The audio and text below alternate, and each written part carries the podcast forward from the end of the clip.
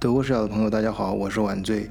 昨天咱们有一个听友私信我，问一个非常有意思的问题啊，就是他的儿子中学是在新加坡读的，大学和研究生都是在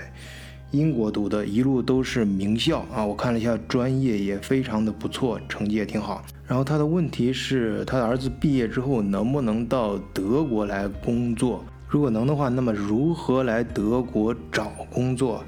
呃，以及呢，以后能不能长期嗯生生活在德国？呃，也希望我做一期节目来专门聊一聊。呃，这位是咱们的老听友啊，他也担心说这是不是一个很个别的嗯现象啊？就是私下里我们聊聊就行。我说，哎，不是，还真不是。我觉得这个问题。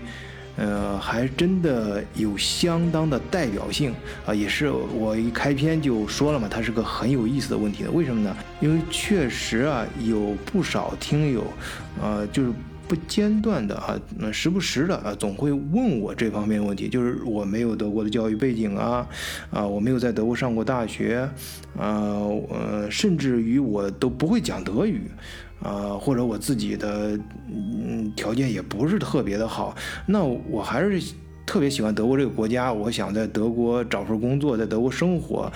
呃，怎么办呢？哎，那么好，今天我就跟大伙聊一聊，如果你不是在德国大学毕业，甚至不会讲德语，能不能在德国找到工作？怎么找？换一个视角，也许世界大不一样。以德国视角，晚醉为你评说。天下事。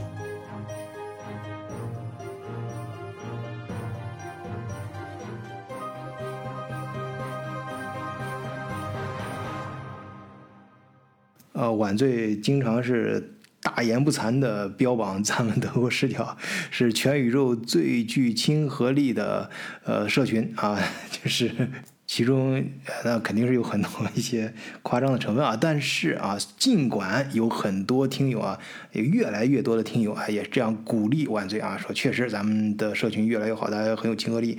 啊。但是我还是有自知之明的。但是有一点，我还是非常自信的，至少我们的节目相对于其他那些啊，我觉得还是比较接地气的啊。这一点也符合德国的。气质啊，德国也本身就是一个比较务实的啊，但同时又不缺乏开拓性的啊这样一个民族气质和国家的特质。呃，所以细心的听友应该也可以发现、感觉到啊，晚醉做节目涉及到一些话题的时候，通常都是从身边的人和事儿啊一些真实的案例聊起。那这期的主题呢也不例外，我就先说几件我自己。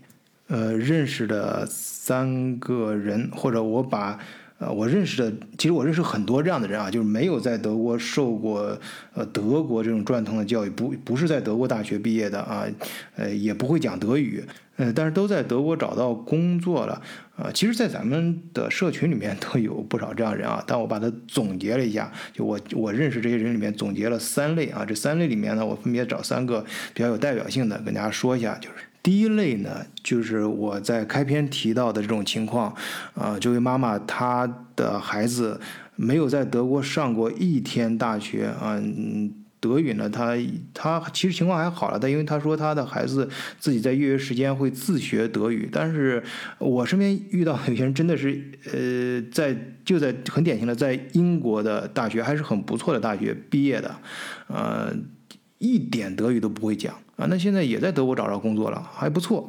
啊。这样我还是说一个具体的人吧啊，当然我不能指名道姓啊，大家希望都能理解这是咱们德国的视角啊，还是有一定素质啊。这个是我以前在嗯柏林工作的时候，我那时候是做这边的 GM，，就是这边嗯德国分公司的负责人，所以要招员工嘛，嗯，那招招聘的时候呢，我就当然希望招德国本地人，有说呃就首先德语好，还有一定的当地的人脉，能够帮我们的业务迅速打开局面。但是后来我发现啊。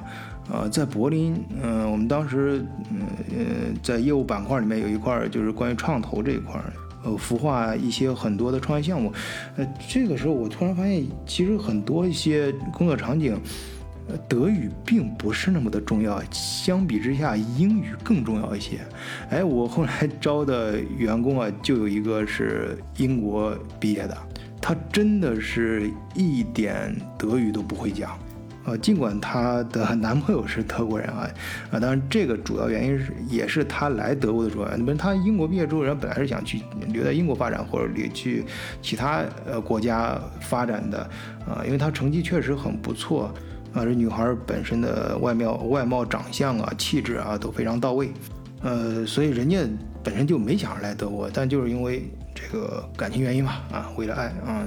这来到德国生生活，所以就在本地找工作。然后他当时到我那儿，后来入职之后，他也跟我说实话，说其实他呃来我公司的时候，已经手上已经拿到了，呃呃柏林当时另外的几家也是很不错的大公司的 offer 啊，他甚至给我还看了相关的一些证明，啊，呃我也相信啊，因为我也是在。柏林工作那段时间，我发现啊，其实德国很多一些公司，呃，尤其是柏林这一块偏，呃，金融啊，偏，呃，国际贸易，还有咨询方面的，呃，它，呃，特别是柏林那一带有很多创业型公司啊，呃，他们好像更希望你的英语讲得更好。据说啊，在柏林，嗯。工作的人啊，每四个人中间有一个人就是讲英语的。在整个德国，有很多国家公司的一些部门里面的，呃，通用语言、官方语言就是英文，而不是德语。但这一点跟德国这个国家本身的定位是很有关系的，因为德国，你想它的国土面积。并不大啊，我以前节目里面说过，三十五万平方公里，大约就是中国的二十分之一啊。要如果是按照中国那个呃加海域的一千多万平方公里去计算的话，那就是相当于中国的三十分之一了。而人口呢只有八千万，那你想以这样一个相对来说比较小的体量，但是它的经济体量在全世界排名，呃，虽然这两年也有一些变化，但总之。是毫无疑问的前五吧，前五肯定是在里面的。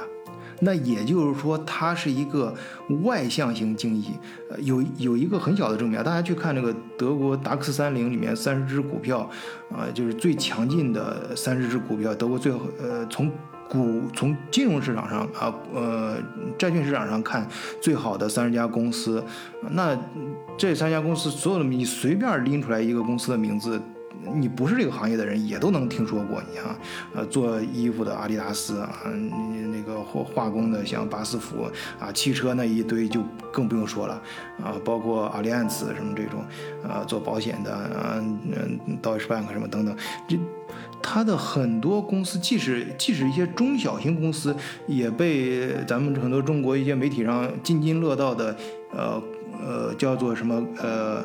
隐性冠军啊，就是就是在这个行业里面，在全世界那都是顶尖的。所以这个德国人他他做产品，他就知道自己这个国家没多大，自己这市场，呃，很很小。所以说他呃专心做出来产品，他他的立足就是视野就是面向全球市场的，那就是一定要做到全球全世界这个行业，我做什么，那就要做到全世界最好。因为德国本身的市场太小了啊，当然这个如果再往深处讲啊，咱们都是要是喜欢跑题啊，我就是稍微跑一下题，就是德国从历史上讲，你是它一个。呃，对于西方这些我们所谓西方列强啊，我们用这个词儿不太恰当词儿，呃，因因为那个时候就是西方很多列强的发资本原始积累的时候，都不是很多国家都在搞这个殖民地嘛。然后这个老威廉就是德意志，你想在一八七六年才开始就现代意义上德国才建立起来，就俾斯麦那时候专门专门讲过统一起来。那那个时候他们整个就现代意义上的德国成立之后，发现哎。那其他的这些列强啊，像英国、法国什么的，那在全球殖民地都瓜分完了。德国就我们的生产生生存空间太小了，而我们的心脏又非常强大，我们的制造能力，我们国民这个干劲儿很强。呃，所以从那个时候他就面临这样的问题，就是，呃，我的能力很大，但舞台太小。啊，你这个我本来是个法拉利，我本来是跑车，你把我老放在这个小道上，给我穿小鞋，我这能跑得开？肯定不愿意啊。所以，所以从呃德意志第二帝国啊，就是老威廉那个那一代开始，德国就在琢磨这个事儿，就是怎么我们这个小国家怎么扩张。啊，以什么形式扩张啊？他们尝试了很多呢。最好第一次世界大战挑起第一次世界大战嘛，呃，显然失败了啊。那第二次世界大战啊，这个元首发动的啊，这个以这种更血腥的方式啊，这被大大家唾骂的方式啊，我们这这一点立场必须是清晰啊。这个这个法西斯主义啊，这肯定要是批批判的，那也是不成功的。哎，那二战之后怎么办呢？现在就这个搞经济啊，那这个用新的方式，包括。他最重视的，对德国来说最重视海外市场其实是欧盟本土的欧盟这个大市场啊，如何把欧盟统一起来，呃，各种尝试这条路到目前为止看，哎，应该是正确的。呃，所以大家现在看到德国虽然本土的国，德国本土虽然并不大啊，体量人口都不是都不是特别大，但是它的企业都非常大，一般都是世界级的啊，即便是一些小企业，它也是。在放在全球上来讲，也是这个行业里面的隐性冠军。所以你看，德国，你根据他这个企业的基因和他的这个呃视野、胸怀和定位，那你说你只要是说真的是名校毕业啊，或者不是说名校毕业，就是你手上有活，你的专业不错，你不会讲德语，只要你的英语讲得好，那你在这样的国家找到工作也不足为奇。至少可能性是非常大的。哎，我刚才说那位小姑娘呢，她，呃，就是当时招他的时候，刚入职的时候，在我们公司也就是一个小职员，啊，但是很快过了几年，我再见到，当然我已经离开那，我离开那家公司也好多年了啊，呃，后就在，嗯，去年我跟他。呃，聊天的时候问他现在在哪儿高就啊？哎，人家已经就是人家我走没多长时间，人家也也跳槽到，呃呃更大的，而且已经连连着跳了两次了，就是一次比一次大啊大的基金公司，现在已经是一个非常成熟的。我跟他聊天的时候能感觉到啊，那个气度啊，交流的方式啊，已经是一个非常成熟的啊，有相当职场经验和资历的基金经理了。但就个人素质来说啊，其实。嗯，你你在其他国，尤其是在英国，你毕业的这些人啊，对于呃德国的某些嗯公司的某些部门来说，他更喜欢你，为什么呢？因为就就从我就说我认识我刚才谈到的这个女生，她我就感觉到她做事的那种呃果断性和视野，还是还有那种就是。敢说敢做啊，还有本身在那种英语环境下啊成长出来的这种思维方式和做事方式，我个人觉得比德国本土毕业的学生要厉害啊，尤其是更具开拓性。呃，当然这些人呃本身也非常的努力啊，人家呃就入职之后自己在利用很多业余时间，也在不停的学习德语。而德国这个社会环境啊，也不管是大公司还是，呃，政府部门，都本身给你很多外国人学习呃德语的机会啊，甚至其中很多一些机会都是免费的，就政府给你出钱让你学习啊，尽快的融入德国社会。而且德国，呃，尤其是大城市的人是对英文毫不排斥的。呃，这一点我相信很多来过德国的朋友，呃，都深有感触啊。就是你在德国，呃，这也是一个段子啊。有人说，就是你到法国旅游的时候，你跟他讲英语啊，他能听懂，但是他回复你的时候，他还是讲法语啊。但是在德国就完全相反，德国就是你给他讲英语，他肯定会给你回复英语啊。你甚至你给他讲呃德语。啊，他看你是外国人的长相，他还跟你讲英语啊！而且这个德国人他本身非常较真儿，而且他还生怕就是别人说他老老，好像是害怕说他老土什么的，啊，他跟你讲英语的时候还很认真啊！特别是你能感觉到在德国，你跟有一些你办事儿的时候，他们有些讲呃英语课讲的很认真，你中间还用一些注意到一些时态啊。我估计现在咱们到社会上工作之后，好多人讲英语，咱们都随便讲了，基本上都把单词拼凑拼凑起来就行了，基本上不太注意什么时态什么这种啊，人家还是挺认真的啊。好，这是第一类啊，就是你你有受过高等教育，呃，尤其是在英语国家受过高等教育，呃，不会讲德语，呃，能不能在德国找工作？哎，你就放心大胆的去投简历就好了，啊，就尽量去找那些大城市、大公司。还有一个呀，就是创，尤其是创业型的公司，哎，也多投一投，啊，还是有机会的。第二类呢，我就相对于啊，第一类说这种。比较高端一点的人人才啊，我们相对来说啊，呃，然后我们讲一下咱没学历怎么办啊？这个，呃，我也认识一些朋友。我记得我刚到德国的时候，认识一个哥们儿，他是当时我是在那个亚超啊买东西，呃，就一就是买中想家了嘛。虽然那时候穷买不起，但是有时候也会去，呃，那个。呃，亚洲超市里面啊，看一看中国的产品啊，心里面过一过啊，咽咽咽咽多咽几口吐沫啊，这基本上，呃，这个感觉就回来了啊，到位了啊，过一过嘴瘾就这么过，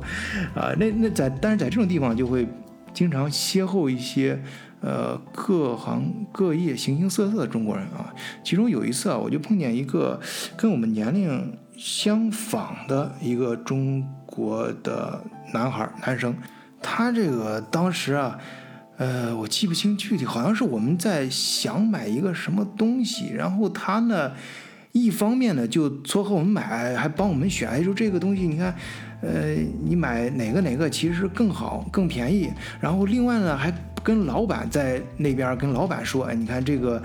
嗯，能不能更便宜些呀？其实你怎么卖更好呀？卖给这几个人，你看他们都是学生啊，学生还可以，他告诉他的其他同学啊，会有更多的人来帮你。总之就是撮合两方面，哎，就帮能把这个东西买了。后来我们虽然买了很小的一个东西啊，但是大家就认识了嘛，然后大家就攀谈起来，然后在这个商店门口啊，这哥们儿就神色呀就变得非常的，呃，就。很不舒服啊，就甚至带着那种很强烈的那种忧郁的气质啊。这个忧郁气质不是咱们现在说那种你为了泡妞什么那种是故意装出来的那种忧郁气质，他真的是感觉到好像很愁一样。哎，我说那个同学，我们像我们当时虽然我们很穷，但是大家呃脸上都是那种很灿烂的嘛，都是那种穷开心、穷开心的，而呢过来上学，至少大家都是对前途充满了各种希望和。和憧憬啊，但是那个同学呢，我们就问你，你你是不是也是在海德堡上学啊？你学的什么专业呀？啊，这个，呃，这个怎么看的？这个神色这么那个是不太对劲啊？然后哥们儿后来就是很不好意思的，也是非常婉转跟我们说说，他其实是难民啊。呃，以很不容易的方式，那相信听过我德国视角那个那一系列德国故事啊，德国往事的朋友啊，应该对这段历史有所了解。其实中国当年也是有好多朋友背井离乡，以各种低下的方式啊到德国来的，啊，他就是其中一个。那他一说这就那大家就明白了嘛。那过来呢，别说上学了，那正常的身份都是一个问题。而且那时候，我现在回忆起来啊，我才突然意识到，当时那个东西虽然很小很便宜，他撮合我们买，但是他自己并没买，他真的是没钱。这个没钱啊，在这儿他不是一个形容词啊，是真的没钱，就是是一个确切的，就是字面意思的没钱。他当时身上他说一分钱都没有，但是他他当然他的碍于面子不好意思表达，但是但实际上最后我们就发现就是这个情况，就是。他从难民什么过来？他真他有大把的时间，他是走路过来的，因为他只有在这儿，他才能跟人交流，因为他不会说德语，也不会说英语，他在这种。那那个像呃中餐馆啊，还有呃亚洲超市中国人开的这个亚超啊，才能呃碰到中国人能够交流，能跟他交流，而且过来的方式非常简单，就是靠两条腿啊，咱们说是坐十一路啊，就是两条腿走过来的啊，就没有大俩时间嘛，来回来不整天在难民营和中餐馆和这个亚超之间来回来晃荡。然后若干年之后呢，呃，也是说起来也非常的巧，我大学在德国大学毕业之后，就刚开始像，嗯，毕业就是什么等等毕业论文什么那段时间就是不安分嘛，想自己倒腾点小生意去，就德国本本地啊，刚开始。不知道生意怎么做嘛，想倒卖点东西，但不知道没有路子，那只能就是在德国本土进货啊，就是去像莱比锡啊、柏林啊，反正就是法兰克福啊这种就是集散地啊，去那儿进货。哎，其中有一次，哎，我看到有一个嗯中国人开的这种大商铺啊，呃说招工，哎，我说那。我说这毕业找工作这段时间也不知道能什么时候能找到工作，不知道下一步不如这段时间我去打工算了啊，顺便我看看有什么东西，一来就就能打工打工，要不能打工，他有什么好货，我老板商量商量，我进点货，我倒卖倒卖也能赚点外快什么的，赚点钱，说不定还自己能开拓个新的业务，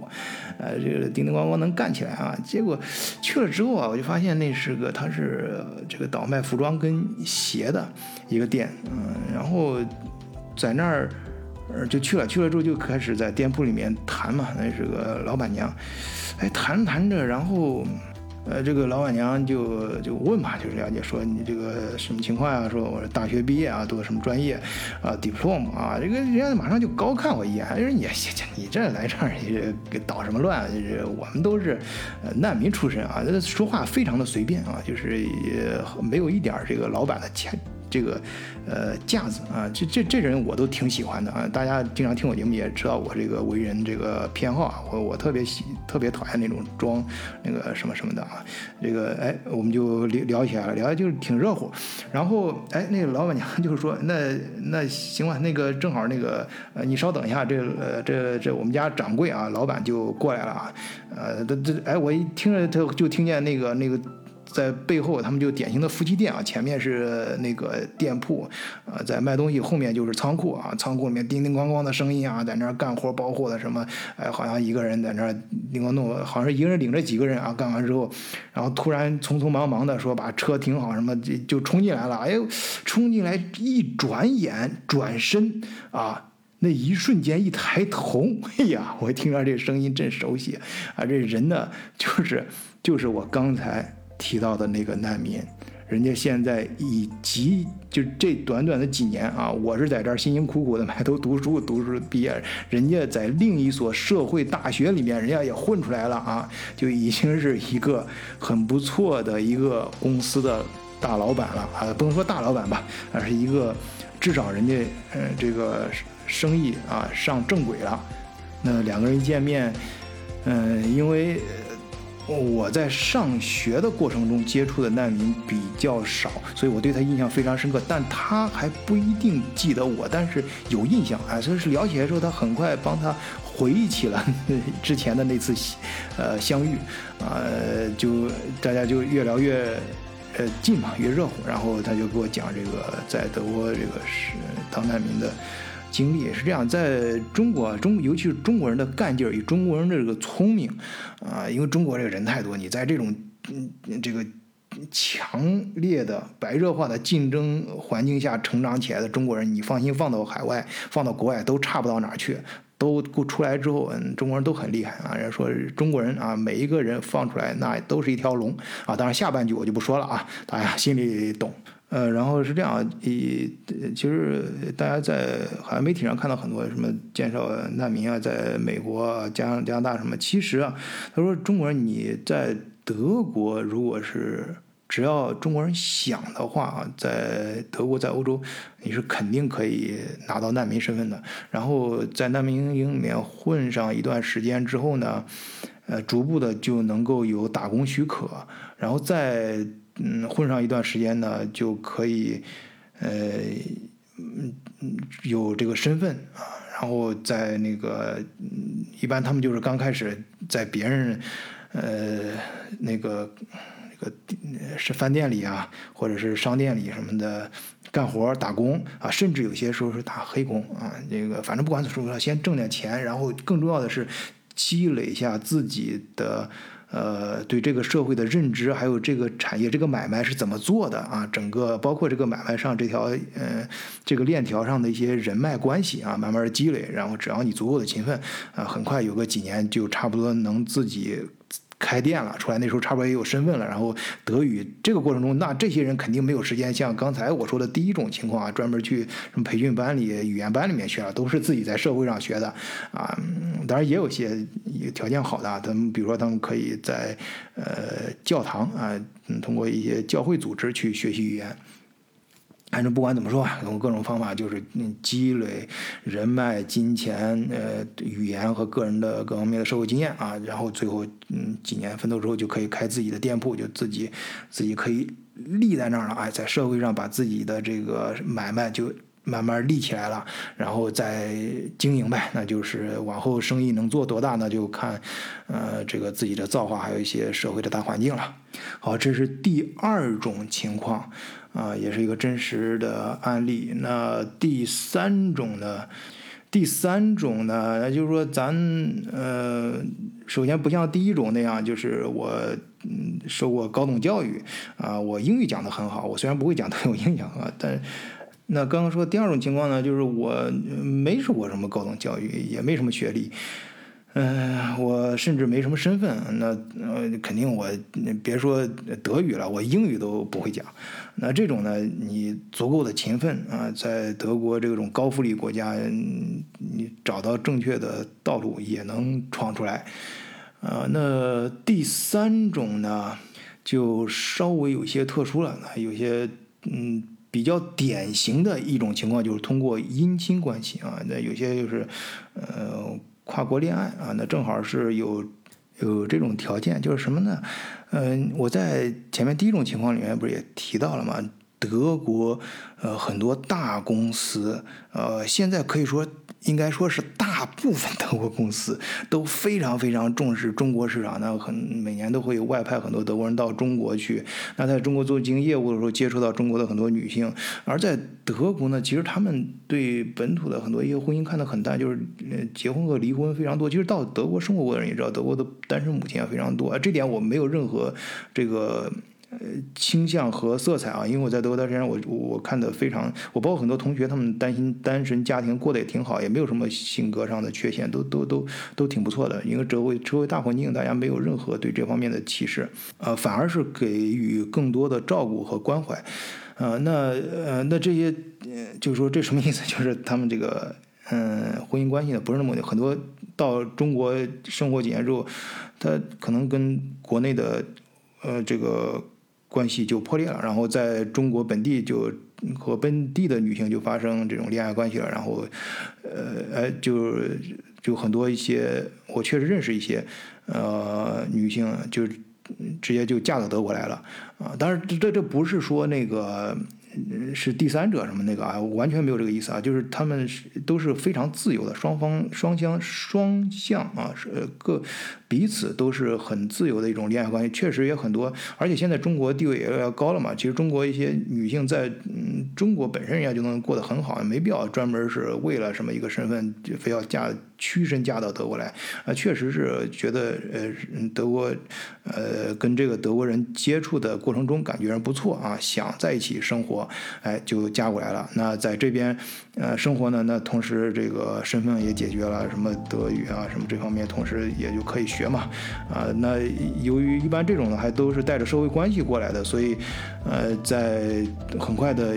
融入到这个南方的这方面的社会圈子里面啊，是也有很多，甚至是跟中国的供应商，我其实就是认识一个。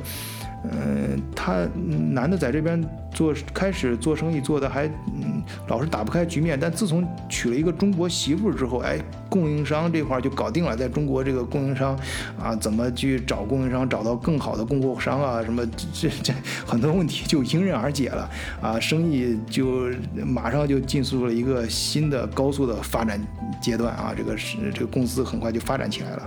啊。而有些德国男的那种，特别那种老实巴交的工程师什么的，他找德国的